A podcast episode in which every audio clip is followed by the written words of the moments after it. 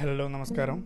Welcome back to the another episode of the curious Malabari ആദ്യം തന്നെ കഴിഞ്ഞ എപ്പിസോഡിന് തന്ന സപ്പോർട്ടും അഭിപ്രായങ്ങൾക്കും വിലയേറിയ സപ്പോർട്ടിനും ആദ്യം തന്നെ നന്ദി പറയുകയാണ്. കേൾക്കാത്തവരുണ്ടെങ്കിൽ ഒന്നും കൂടെ പോയിട്ട് episode four the second wave the covid വൈറസിനെ കുറിച്ചുള്ള അവയർനെസ് ആ ടൈമിലുള്ള റിപ്പോർട്ട് എന്ന രീതിയിലുള്ള ഒരു പോഡ്കാസ്റ്റ് ആയിരുന്നു. പോയി കേൾക്കുക. അതിന്റെ ഒരു പതിന്മടങ്ങെന്നോണം ഇപ്പോൾ അത് കൂടിയിട്ടുണ്ട്. ആ ടൈം ഇരുപത്തയ്യായിരം ഇരുപത്തെട്ടായിരം കേസുകളുടെ അടുത്ത് ഇപ്പോൾ ദിനം പ്രതി നാൽപ്പതിനായിരം ഒക്കെ കേസ് വരുന്നുണ്ട് ഓരോ സംസ്ഥാനങ്ങളിൽ അപ്പം നമ്മൾ കടന്നു പോകുന്ന ഒരു കാലഘട്ടം എന്ന് പറയുന്നത് അതീവ ജാഗ്രതയോടെയും ഭയത്തോടെയും കാണേണ്ട ഒരു സമയമാണ്. അതുകൊണ്ട് തന്നെ പുറത്തൊന്നും ഇറങ്ങാതെ നമ്മുടെ വീട്ടുകാർക്കും നമുക്ക് വേണ്ടിയിട്ട് തന്നെ കരുതലോടെയും ആരോഗ്യപരമായും മുന്നിട്ട് നേരിട്ട് കണ്ട് പ്രവർത്തിക്കുക. പലയിടത്തും പല സന്നദ്ധ സംഘടനകളും പല ആവശ്യങ്ങൾക്കും എത്തിച്ചേരുന്നുണ്ട്. മരുന്നായാലും ഓക്സിജൻ സപ്ലൈ ആയാലും ബെഡിന്റെ കാര്യത്തിലും. അത് പല സമൂഹ മാധ്യമങ്ങളിലും അത് ഒരു നല്ലൊരു എഫേർട്ട് എന്നോണം എല്ലാവിടെയും പരക്കുന്നുണ്ട്. ഇതൊരു നല്ല കാര്യമാണ്. അതേസമയം ഇൻസ്റ്റാഗ്രാമിലും മറ്റുള്ള സമൂഹ മാധ്യമങ്ങളിലൊക്കെ അങ്ങോട്ടും ഇങ്ങോട്ടും തെറി പറയാൻ ടൈം വിനിയോഗിക്കുന്ന കുറച്ച് പേരും കണ്ടിട്ടുണ്ട്. ഏത് വേണമെന്ന് നിങ്ങൾ തീരുമാനിക്കുക. Be with the good first അപ്പോൾ ഇന്നത്തേക്കുള്ള വിഷയത്തിലേക്ക് വരാം. ആയിരത്തി തൊള്ളായിരത്തി നാൽപ്പത്തി ഏഴിന്റെ ഇന്ത്യകന്റെ സ്വാതന്ത്ര്യത്തിന് ശേഷം പിന്നീട് ആയിരത്തി തൊള്ളായിരത്തി അമ്പത് ജനുവരി ഇരുപത്തി ആറിന് ഇന്ത്യ ഒരു ഭരണഘടനാപരമായ ഒരു രാജ്യത്തിലേക്ക് നീങ്ങുകയുണ്ടായി. ഭരണഘടനാപരമായി ഒരു രാജ്യത്തെ ആര് നയിക്കണമെന്ന് തീരുമാനിക്കുന്നത് ആ രാജ്യത്തെ ജനങ്ങൾ എന്ന ഒരു സമ്പ്രദായം കൊണ്ടുവന്നിട്ട് ഇന്നേക്ക് പല വർഷങ്ങൾ കഴിഞ്ഞു. ആ വർഷങ്ങളുടെ തുടർച്ചെന്നോണം ഇന്ന് നമ്മൾ എത്തി നിൽക്കുന്നത് സംസ്ഥാനങ്ങളുടെ ഓരോ തിരഞ്ഞെടുപ്പുകളിലാണ്. ഇലക്ഷൻ കമ്മീഷൻ നിശ്ചയിക്കുന്ന ദിനത്തിൽ നടന്നു പോകുന്ന ഒരു ഒരു ഒരു മഹത്തായ ഒരു ജനകീയ ഒരു സംഭവം തന്നെയാണ് ഇലക്ഷൻ തിരഞ്ഞെടുപ്പ് ദിനത്തിൽ നമ്മൾ തീരുമാനിക്കുന്ന ആ ഒരു പ്രതിനിധി അദ്ദേഹമായിരിക്കും ഭരണഘടനാപരമായി അഞ്ചു വർഷത്തേക്കുള്ള നമ്മുടെ വാക്കും നമ്മുടെ ഭരണഘടനാപരമായി നമ്മൾക്ക് തരാൻ പറ്റുന്ന എല്ലാ സംവിധാനങ്ങളും അവകാശങ്ങളും നേടിത്തടേണ്ട ഒരു വ്യക്തി എന്നാണ്. ഒരു രാജ്യത്തെ മുന്നോട്ട് നയിക്കുന്നത് അതിലെ ഈ തിരഞ്ഞെടുത്ത ഓരോ സ്ഥലത്തെയും പ്രതിനിധീകരിക്കുന്ന ഈ വ്യക്തികളാണ്. ഇന്ന് മെയ് രണ്ട്. ഇന്ന് വീണ്ടും ഒരു തിരഞ്ഞെടുപ്പ് ഫലപ്രഖ്യാപനത്തിന്റെ ഒരു ദിവസമാണ്. എക്സിറ്റ് പോൾ ഫലങ്ങൾ വാർത്താമാധ്യമങ്ങൾ ചാനൽ ചർച്ചകൾ അങ്ങനെ ഒട്ടേറെ സംഭവങ്ങൾ വികാസങ്ങൾ ഇപ്പം നടന്നുകൊണ്ടിരിക്കുന്നു. കൊറോണ പോലെയുള്ള ഒരു മഹാമാരിയുള്ള സമയത്ത് പോലും നമ്മൾ അതിനുവേണ്ടി കാതോർക്കുന്നു എന്നുള്ള ഒരു വിഷയം ആലോചിക്കുന്നത് തന്നെ നമ്മൾ നമ്മുടെ ഈ ഭരണഘടന എന്നൊരു സമ്പ്രദായത്തെ നമ്മൾ അതീവമായിട്ട് വിശ്വസിക്കുന്നു എന്നുള്ളതിന്റെ തെളിവ് തന്നെയാണിത്.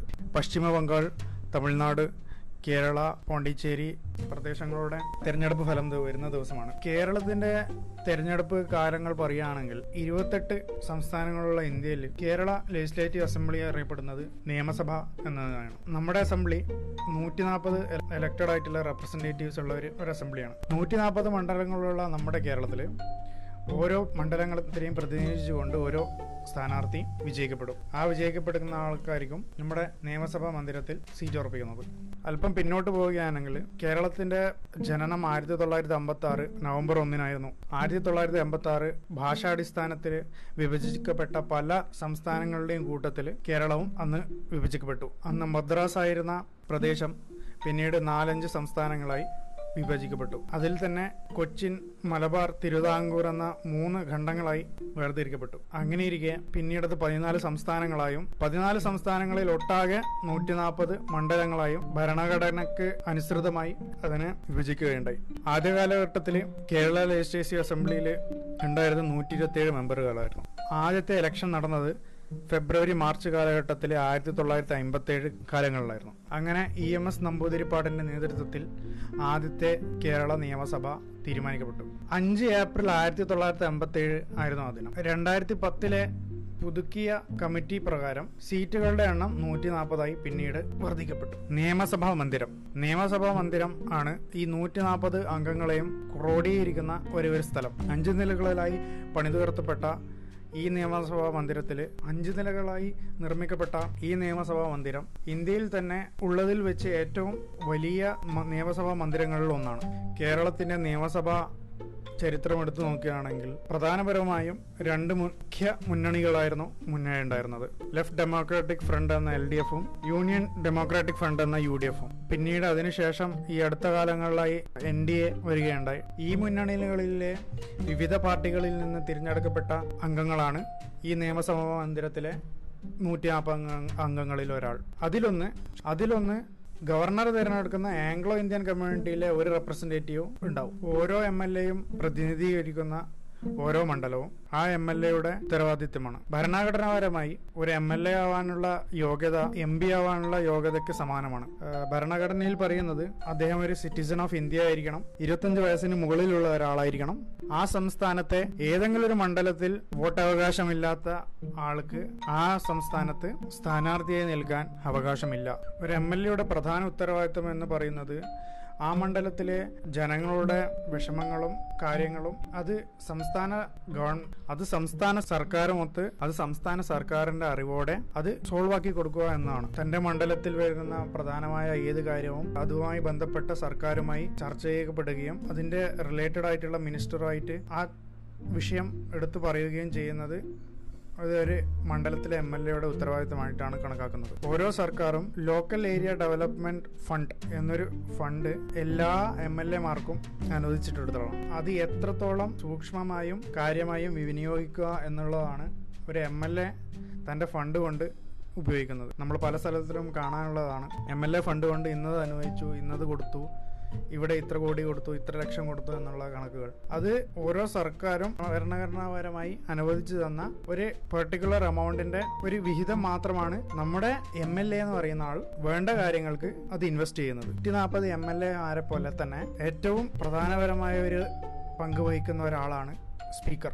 ഒരു സ്പീക്കറെയാണ് ഒരു അസംബ്ലിയുടെ ആദ്യമായ അംഗമായിട്ട് കണക്കാക്കുന്നത്. പ്രസിഡന്റ് ആദ്യത്തെ സിറ്റിസൺ എന്ന പോലെ തന്നെ സ്പീക്കർ ആദ്യത്തെ ഒഫീഷ്യൽ ആയിട്ടാണ് അസംബ്ലിയിൽ കണക്കാക്കപ്പെടുന്നത്. ഈ സ്പീക്കറെ തിരഞ്ഞെടുക്കുന്നത് തന്നെ ഈ നൂറ്റി നാൽപ്പത് അംഗങ്ങളിൽപ്പെട്ട ഒരാളായിട്ടാണ്. ഓരോ പുതിയ അസംബ്ലി തുടങ്ങുമ്പോഴും ഗവർണർ നിർണയിക്കുന്ന ഒരു അംഗമായിരിക്കും ആ കാലയളവിൽ പ്രോട്ടേം സ്പീക്കറായിട്ട് കണക്കാക്കപ്പെടുന്ന വ്യക്തി. ഒരു അസംബ്ലിയുടെ ആദ്യത്തെ സെഷൻ ആരംഭിക്കുന്നത് ഈ പ്രോട്ടം സ്പീക്കറായിരിക്കും പിന്നീടുള്ള ഘട്ടങ്ങളിലായിരിക്കും ഈ സ്പീക്കറെ ഈ നൂറ്റി നാൽപ്പത് അംഗങ്ങളിൽ നിന്ന് ഒരാളായി തിരഞ്ഞെടുക്കുക. നിയമസഭാ മന്ദിരത്തിലെ ലീഡർ എന്ന് വിശേഷിക്കപ്പെടുന്നത് ആ സർക്കാരിന്റെ ചീഫ് മിനിസ്റ്റർ ആയിട്ടാണ്. അതിന്റെ ലീഡർ ഓഫ് ഓപ്പോസിഷൻ എന്നത് പ്രതിപക്ഷ സർക്കാരിന്റെ ലീഡറാണ് ഈ നൂറ്റി നാൽപ്പത് അംഗങ്ങൾ കൂടാതെ മറ്റു ചിലരും ഈ നിയമസഭാ മന്ദിരങ്ങളിലെ അംഗങ്ങളാണ്.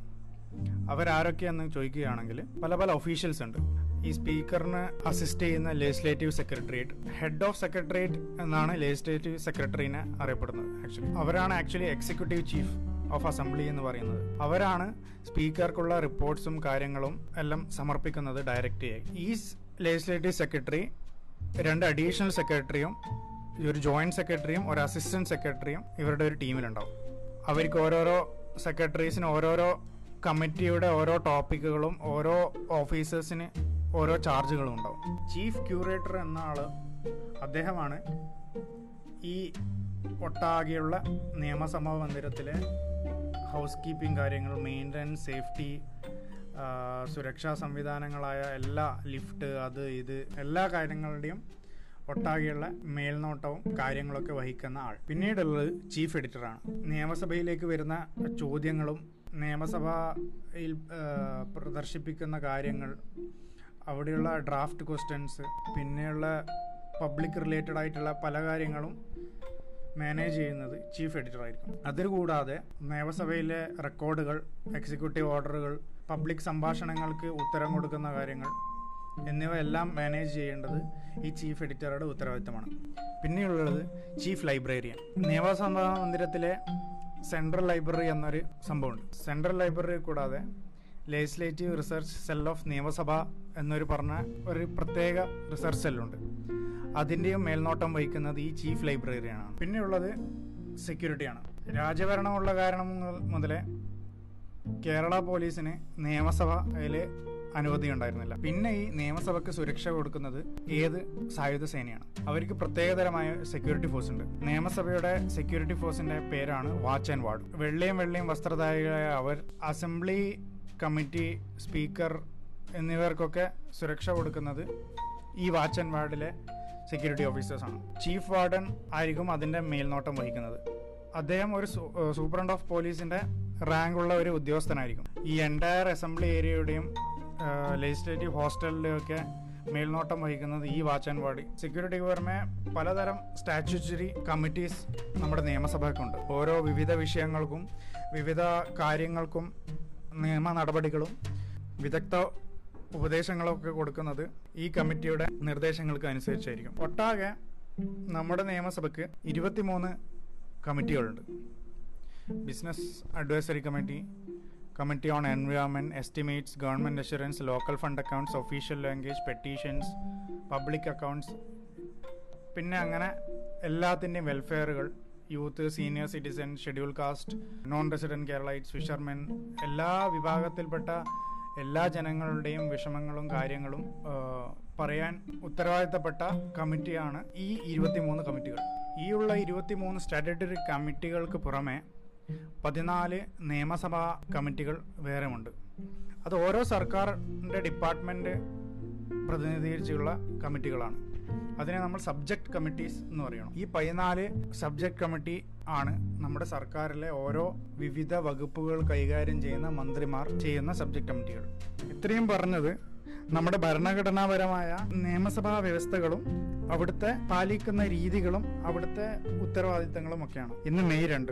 ഇന്ന് നമ്മൾ കാണുന്ന കേരളത്തിലെ ഈ വിദ്യാഭ്യാസത്തിന്റെയും ആരോഗ്യ വകുപ്പിന്റെയും മറ്റുള്ള വകുപ്പുകളുടെ മുന്നേറ്റവും ഇന്ന് ഇന്റർനാഷണൽ ലെവലിൽ തന്നെ ചർച്ച ചെയ്യപ്പെടുന്ന പല കാര്യങ്ങളാണ്. ഒറ്റരാത്രിക്ക് പൊട്ടിമുളച്ചതല്ല കേരളത്തിലെ രാഷ്ട്രീയവും കേരളത്തിലെ രാഷ്ട്രീയത്തിന്റെ ചിന്തകളും. പല നാളുകളായി പല കാലഘട്ടങ്ങളായി പല രീതിയിൽ നമ്മളത് അനുഭവിച്ചു പോകുന്നവരാണ്. ഇന്നും ഭരണഘടനാ സമ്പ്രദായത്തിൽ നമ്മൾ അടിയുറച്ച് വിശ്വസിച്ചു കൊണ്ടിരിക്കുന്നതാണ് അതിന്റെ ഒരു വ്യക്തമായ തെളിവ് തന്നെയാണ് നമ്മൾ ഈ ലാസ്റ്റ് കഴിഞ്ഞ ഇലക്ഷന്റെ വോട്ടിംഗ് അളവിൽ നമ്മൾ കണ്ടത്.